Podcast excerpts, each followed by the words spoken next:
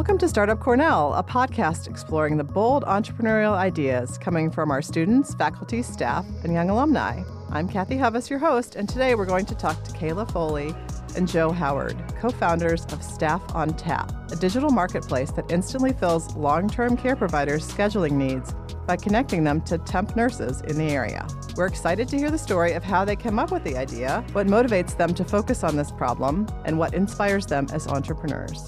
To find out more about entrepreneurship at Cornell and see the show notes from this episode, visit eship.cornell.edu. So, welcome, Kayla and Joe. We're so glad that you could be with us today. Thank you so much, Kathy. We're excited to talk with you about Staff on Tap. Great. So I wondered first if you could just give us your 30 second elevator pitch about Staff on Tap and what it's all about. Sure. There's a national shortage of nurses working in long term care, and it has only gotten worse during COVID 19. What we found is that while nurses don't want full time positions in nursing homes, they are interested in making extra money through picking up flexible temporary shifts. Staff on Tap is a digital marketplace that connects these temporary nurses with understaffed nursing homes at an affordable price. That's great. And I know from listening to you pitch this idea at other events that you have personal connections to this idea. I've worked in nursing homes since the seventh grade. I'm the third generation in my family of nursing homes. And um, so I was previously a nursing home administrator, and the staffing shortages are really the root cause of a poor quality of care for poor staff satisfaction and the overall operational struggles. So, staffing has really been the forefront issue in nursing homes for the last decade. So, it definitely is a problem that's near and dear to me, and I've seen it from kind of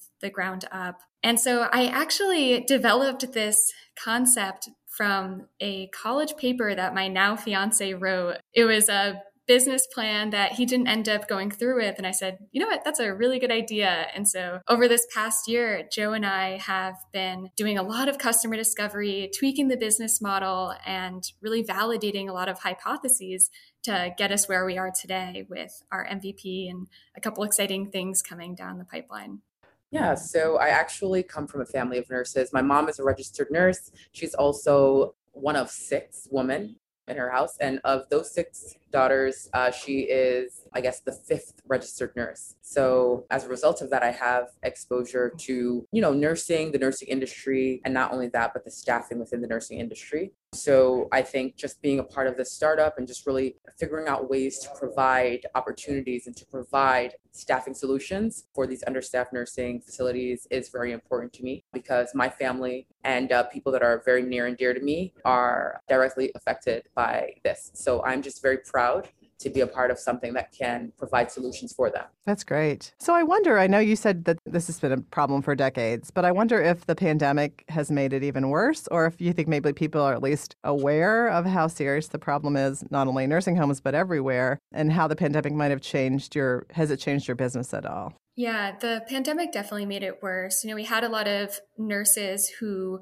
were maybe going to retire in the next five years, but they were now scared to come to work. They were in a more vulnerable population. And so they ended up retiring early. So we lost those, as well as we were doing twice a week testing. And so our nurses would get sick and then it would have to be out for 11 days. So it definitely made the staffing crisis a lot worse. However, there's also a silver lining that it showed the country, the world that nursing homes have been struggling with staff. And that's a big part of the reason why we can't provide the highest quality of care possible. Um, so I think it did open this window of opportunity for people like Joe and I to come in and bring some innovation, you know, kind of disrupt the industry a little bit and help this staffing problem in ways with technology that may not have been accepted or as forefront attention that it would have been two years ago. And how did you two decide that creating a marketplace like this would be the way to solve this problem? Joe, do you want to start with this one? I would say I am more so on the supporting side for these nurses and nursing homes. Talk a little bit about where you are in your business right now. I know you said you're making a lot of progress and you've been doing a lot of customer discovery. How do things stand now and where where are things coming in the next 6 months or so?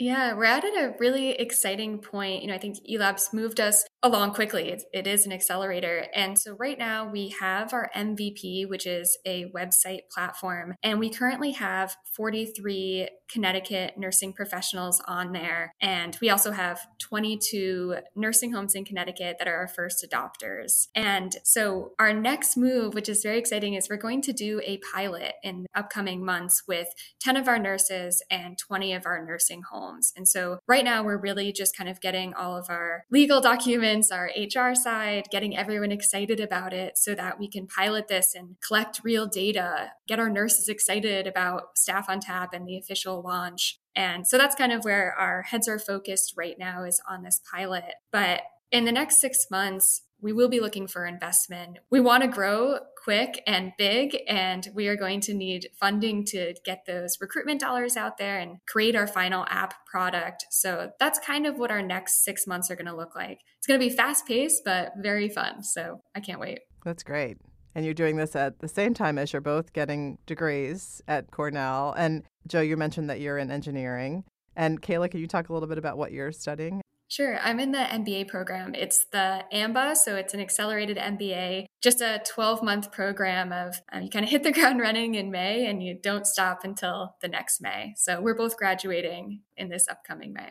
And did you both come to school thinking that you might get into some kind of a startup, or did this kind of happen after you arrived here and started your studies? So it's funny. When I decided to come to Cornell in person after being in their online engineering management program for one year, I did not think at all about joining the entrepreneurship eLab or any entrepreneurship club because I didn't know that that was available. So upon coming on campus, and just meeting people, you know, seeing those desks outside in the quad and just like seeing the different people talking about the different groups that we've got here on campus, it piqued my interest, um, specifically in eLab. I've always been a very entrepreneurial spirit.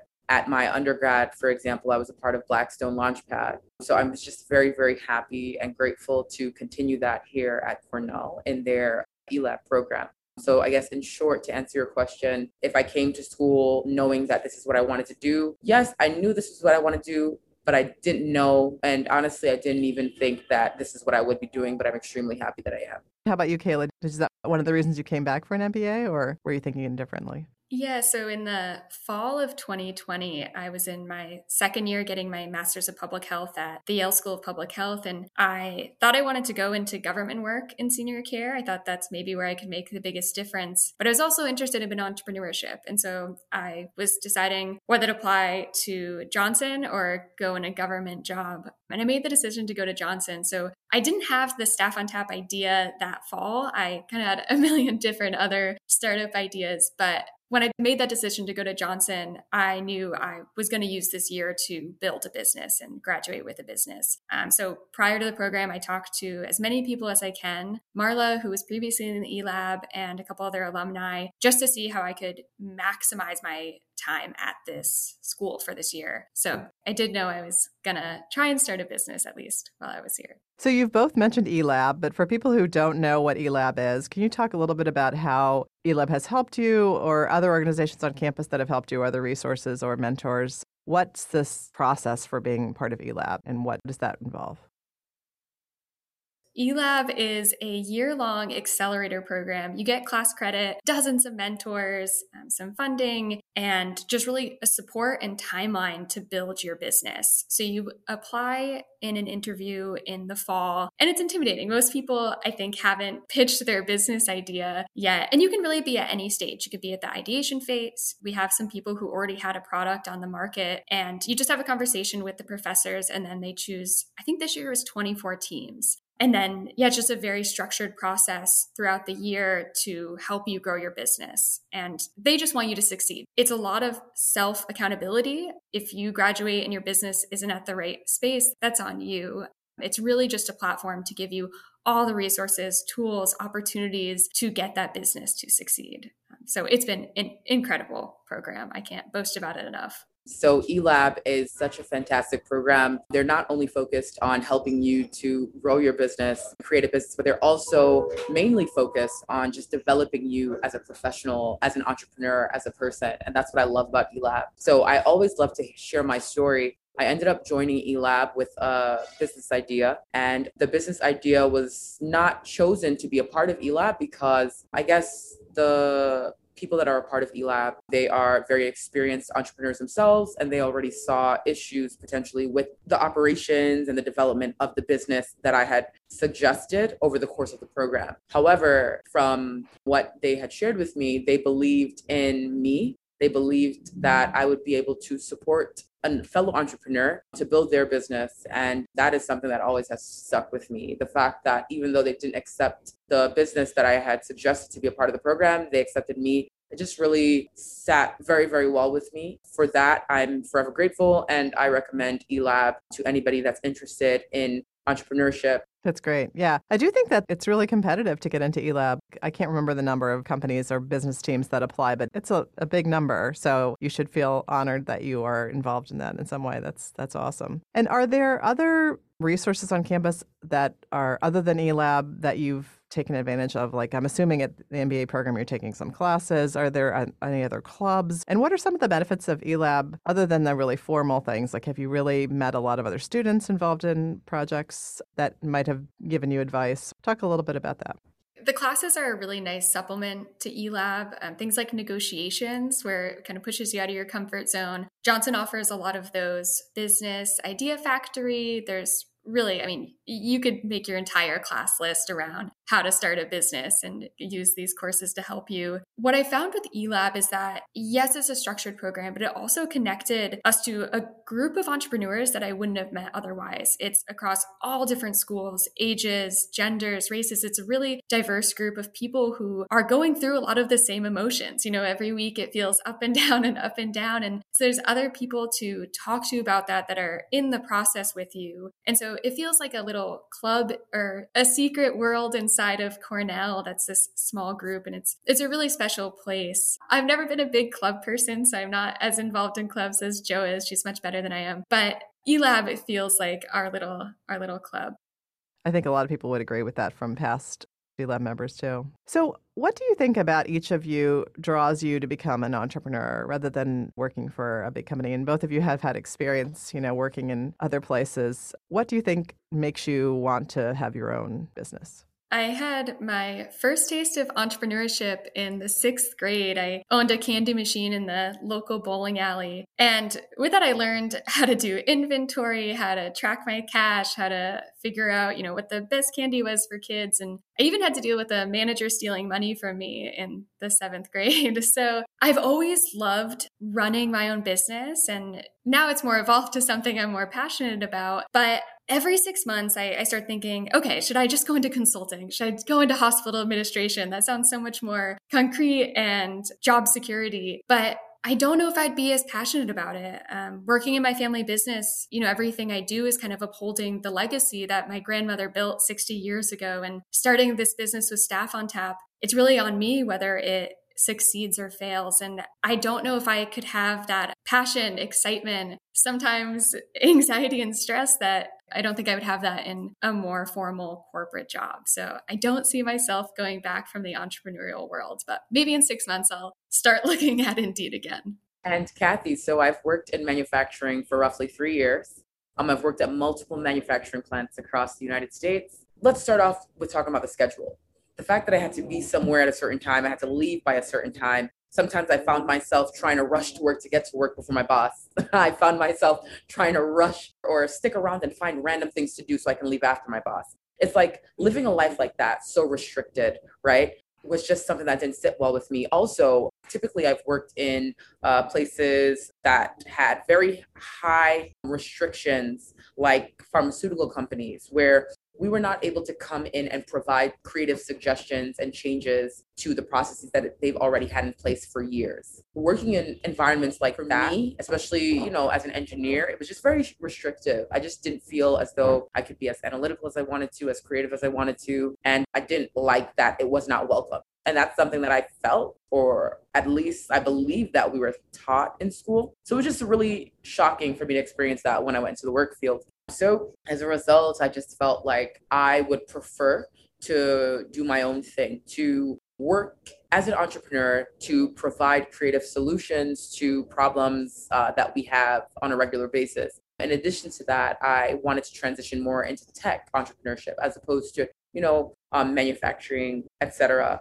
So uh, that's pretty much kind of like how I kind of made that transition from working for someone to wanting to work on my own. I just don't want to be as restrictive and I want to be as creative as I know that I can be. And I feel like with both of you, you have these family and extended family connections to this topic that obviously makes you passionate about it. You know, so you have people that are counting on you to make a difference. Is that inspiring? I'm sure these nurses that you've talked to already are probably excited about this opportunity, and the nursing homes would be thrilled to have some solution to this problem. So I wonder if that's a lot of, you know, good pressure, if that's a lot of kind of scary pressure, and how that affects like how you get up every day and think about what your mission is.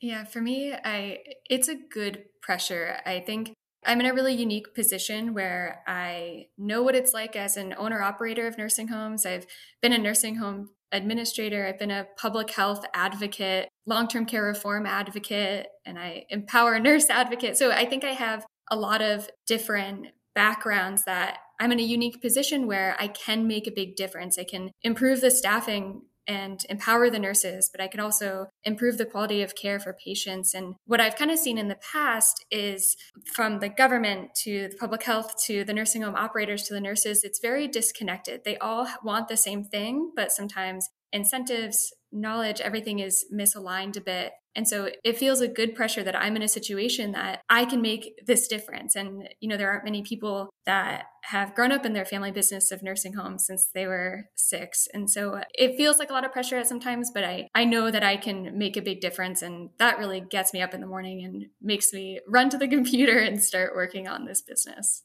And I agree with Kayla. It's definitely a good type of pressure. I know when I brought up the business idea to my aunt, actually, she is a traveling nurse. And I just brought up like the entire, you know, strategy that the business is going for, which is providing nurses with additional opportunities to make more money, even though they are full time nurses. She just loved that. She was very much so excited for this business to grow and I think even at one point, she even messaged me, reached out to me, asking me, Hey, like, where are you in the process? Like, when will I be able to use it? And I can already see that nurses are very much so interested in this business um, and what it provides. So, Kayla, I'm assuming your family nursing home is one of the ones that'll be involved in the pilot. Is that true, or are they not involved in that? Yeah, they absolutely are. They're so excited. We have 20 nursing homes in Connecticut, and they've struggled with staffing. And so I was actually just in Wyoming last week, and in the paper was the headline Connecticut nursing homes at war with temp staffing agencies because of the price gouging. And so they're very excited a lot of the nursing homes in Connecticut, not just my families, that we're coming up with a solution that isn't going to bankrupt them. So we absolutely will use those 20 nursing homes in the pilot. And then we have about 60 other nursing homes that will quickly get on board with us that are interested. Uh, so hopefully we can move fast and bring this solution to benefit the nurses as well as the nursing homes and the patients, of course. And this is a problem across the country, not just obviously in mm-hmm. the Northeast or anything mm-hmm. like that. So you could expand it quickly to include a whole bunch of different states. Are there all kinds of different regulations in different states that you'd have to learn or jump over? Or is it pretty standardized across the country that it would be easy to scale? It would be pretty easy to scale. Um, there's some different paperwork. I mean, nursing homes are incredibly regulated, but we would be treated as a staffing agency. And so we would just have to make sure that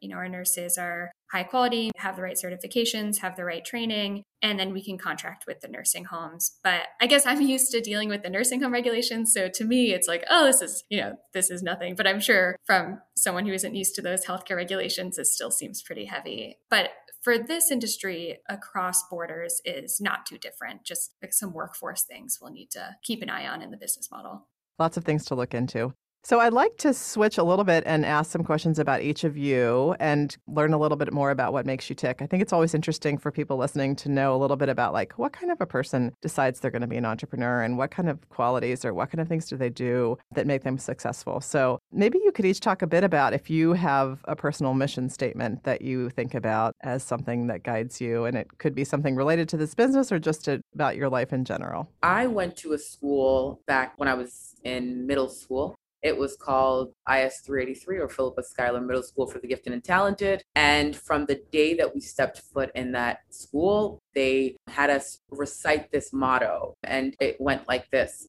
to whom much is given, much is required. We were reciting this until the day that we graduated, and it has stuck with all of us up until now. So uh, this is something that I hold very dear to me, and I I don't know. I look at this mission statement as a way to help me to continue to push to provide solutions for people that don't have easy access. I think uh, good leaders must first become good servants I make it a habit or I make it a goal in my life to serve others um, and just provide solutions again to those that probably don't have that easy access. That's a great one. What a wonderful middle school slogan, you know?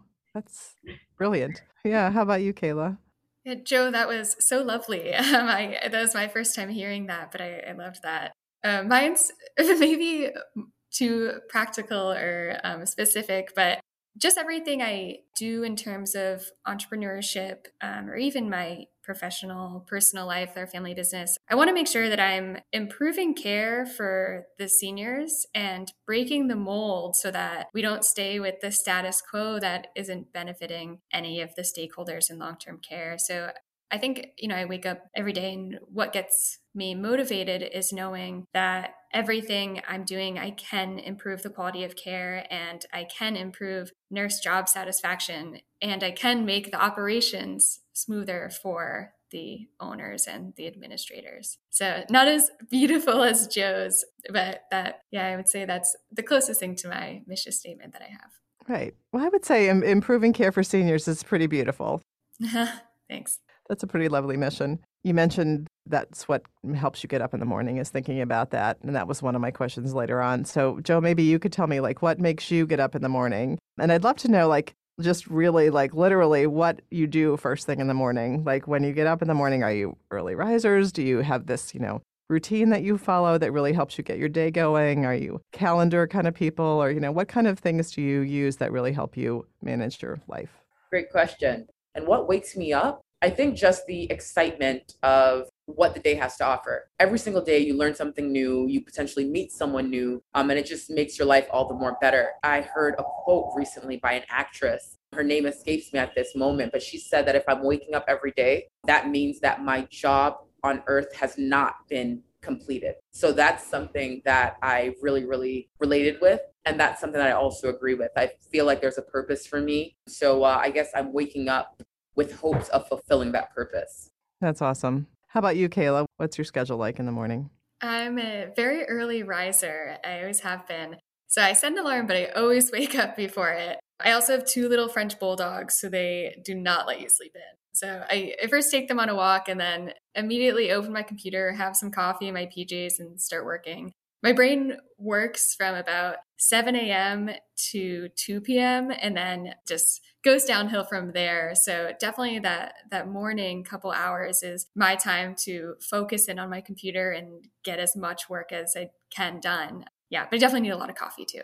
Do you both have certain tools, digital tools or physical tools that you use that you've found really helpful, like apps, or are you like paper and pencil kind of calendar list people, or what kinds of things do you use that you really have found to be helpful? Yeah, I use a, a physical calendar still. I can't wean off of it from the probably sixth grade. I'm very paper and pen. You know, we tried making a Trello board and it was beautiful and very detailed, but my brain just doesn't work on it that way. I need to be able to physically cross things off and write them down as soon as something comes in my head, not, you know, two hours later when I'm on my computer. So I would say that. And then also horseback riding. I lease a horse in Ithaca, and it's the one time I can't think about anything else. You know, if you're going over a jump and you're thinking about the pitch we're going to be giving in a week, you're not going to do so well. So, that horseback riding has been a really great breath during the day to really refresh my mind. And then when I do start working, I come back refreshed and focused. So those are kind of my my two little secrets that help me get through the day. And you're not just horseback riding, but you're jumping on horses. You're not just like trotting along.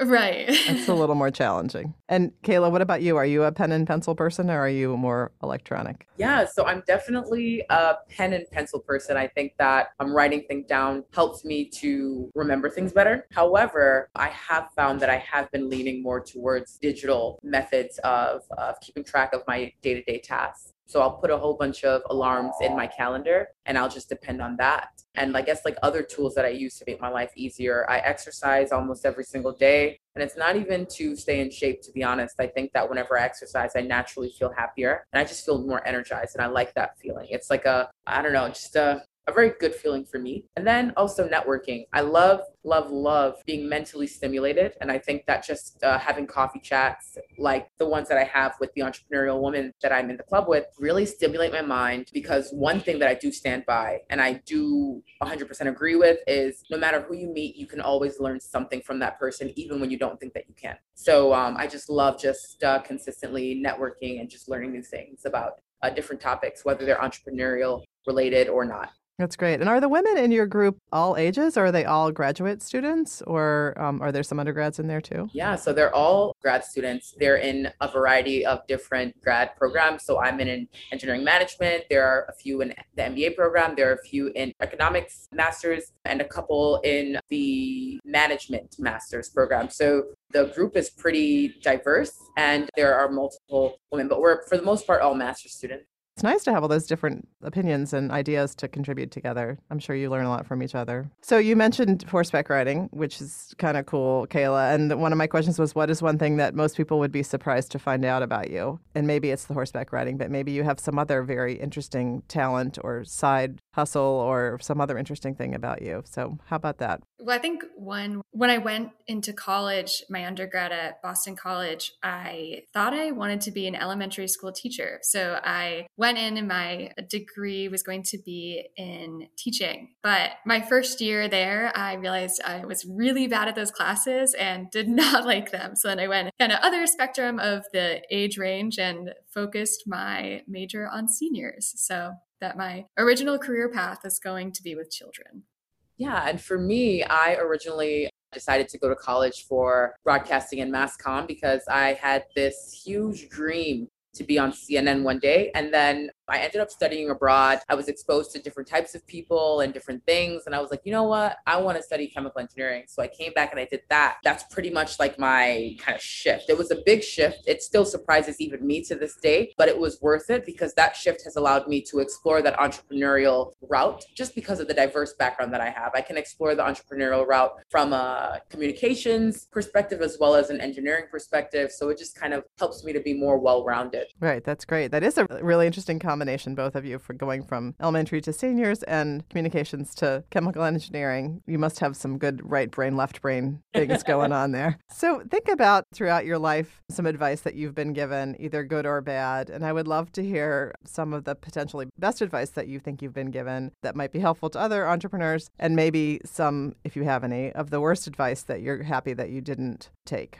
The best advice I was given was to start a business in graduate school. When the person said it to me, I was like, no way. I mean, they're just saying that because it worked out for them. But really, this past year doing it confirmed that that was the best advice. It's the most risk free time. I mean, you already don't have a job, you're broke eating ramen. So why not start a business? And if it doesn't work out, you still have this degree on your resume and can apply to other jobs or start a new startup. And so starting a business and kind of pursuing that passion while in school your grades might suffer a little bit, but was absolutely the best advice. In terms of bad advice, I, you know, nothing really horrible advice comes to mind. And it's probably because if it was that bad, I, I didn't spend too much time thinking it through and trying to do it. But that's definitely the piece of advice I'd like to pass on to any student who's considering starting a business in school. And for me, the best advice that I've ever received in life happens to also be the worst advice that I've ever received. So at one point in college, I was just having a very stressful time, very hard time. And, you know, whenever you're taking a whole bunch of classes, there's always, or I guess in my case, there's always one or two classes that just fall behind. I'm so excited to do all the other ones, but then there are just those other ones that take a lot of time and I just am never really able to put in as much effort and I probably am not as enthusiastic about those classes as the others. So that was chemistry for me one year. It was probably halfway through the semester. My professor comes up to me and he goes, Yeah, you should probably just drop out of this course, take it another time because this semester it's yeah, you're already so far along. You haven't done what you had to do. It's just not looking good. So I asked the professor, I said, Am I definitely going to fail or is there anything that I can do? He says, Well, I mean, you can make up the assignments that you've missed. However, I don't know if that would even be possible. Long story short, I was able to dedicate uh, much more time than I've been dedicating the whole entire semester to this class.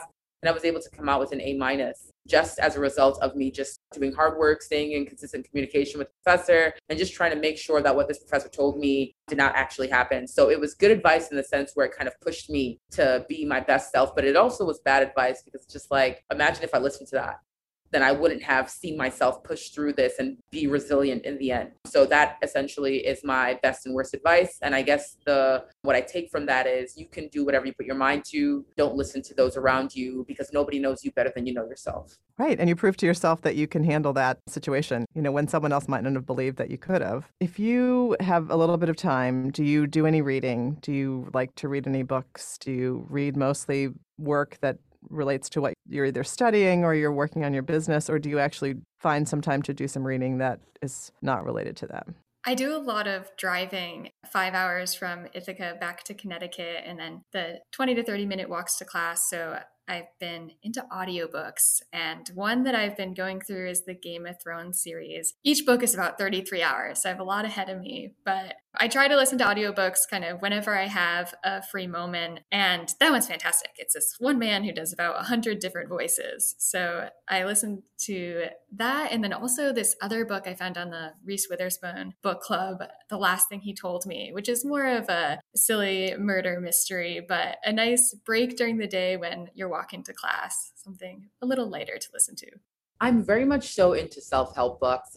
So, one of the self help books that I am reading right now, or at least attempting to read at this time, is How to Win Friends and Influence People. Ever since I've been a part of engineering management, I found myself being extremely vocal and I don't know, I'm always networking. So, I want to make sure that I'm networking in the most pleasing or acceptable ways I don't know. I just want to make sure that I'm communicating with different people of different backgrounds in the best ways that I could. So that's why I found that this book was probably one of the best books to read. And then this winter break, I had the pleasure of visiting Nigeria. And upon coming, they immediately spoke to me about Chimamanda, the writer. And one of her top selling books that has won awards is called Americanah. So I'm in the process of reading this book as well. It's fiction story based on a Nigerian immigrant living in America. And I am just very interested in seeing that perspective, especially considering that I am American. I've been born here. That's all that I know. So I would love to see that perspective from somebody else, the American perspective from somebody else. One last question.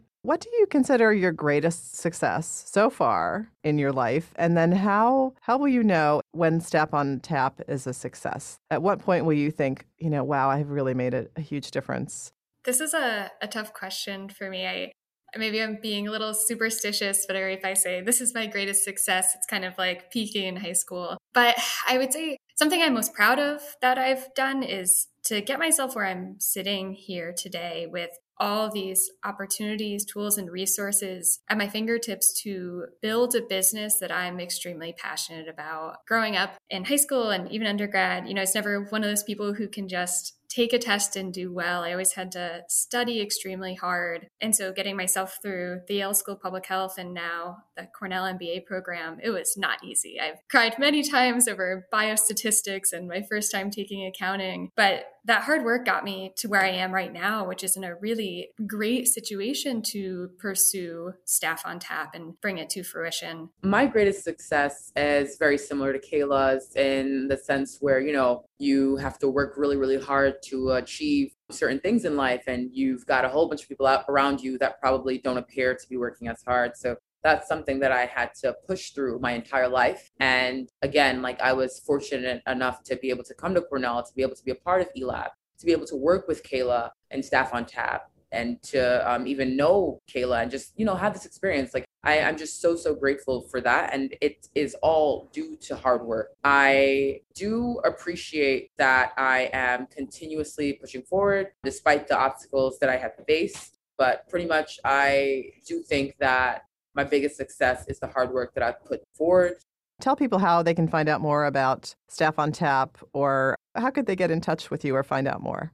Absolutely. We love connecting with people, whether they want to talk about our business, their business, they're looking at coming to Cornell, eLab, investors, all of the above. They are welcome to email us directly. My email is kf282 at cornell.edu. And they can also find us on LinkedIn. We're both very active on there and we'll respond quickly. But yeah, no, we'd love if they want to join our team, anything. We really love talking about staffing and nursing homes and entrepreneurship. So we really encourage anyone to reach out. Definitely. And my email is jh665 at cornell.edu. And like Kayla said, reach out to us for anything. You want to talk about staff on tap, you want to talk about your business, you want to talk about getting into Cornell, you want to talk about horseback riding, just reach out to us. We are always open to networking and just meeting fellow Cornelians. We're just fellow entrepreneurs that love to learn. Thanks so much, Kayla and Joe, for visiting with us today at Startup Cornell. Thank you so much, Kathy. It's been a pleasure talking to you. Thank you so much, Kathy, for your time today. And I hope that anybody that listens to this podcast is motivated to explore any entrepreneurial endeavors that they may have. To find out more about entrepreneurship at Cornell and see the show notes from this episode, visit eship.cornell.edu. And please rate and review our podcast by scrolling to the bottom of this episode and sharing your thoughts. Your reviews will help even more entrepreneurs find our podcast and be inspired by these stories. A special thanks to Abigail Younger, my editor extraordinaire, and to Bert Odom Reed of the Cornell Broadcast Studio.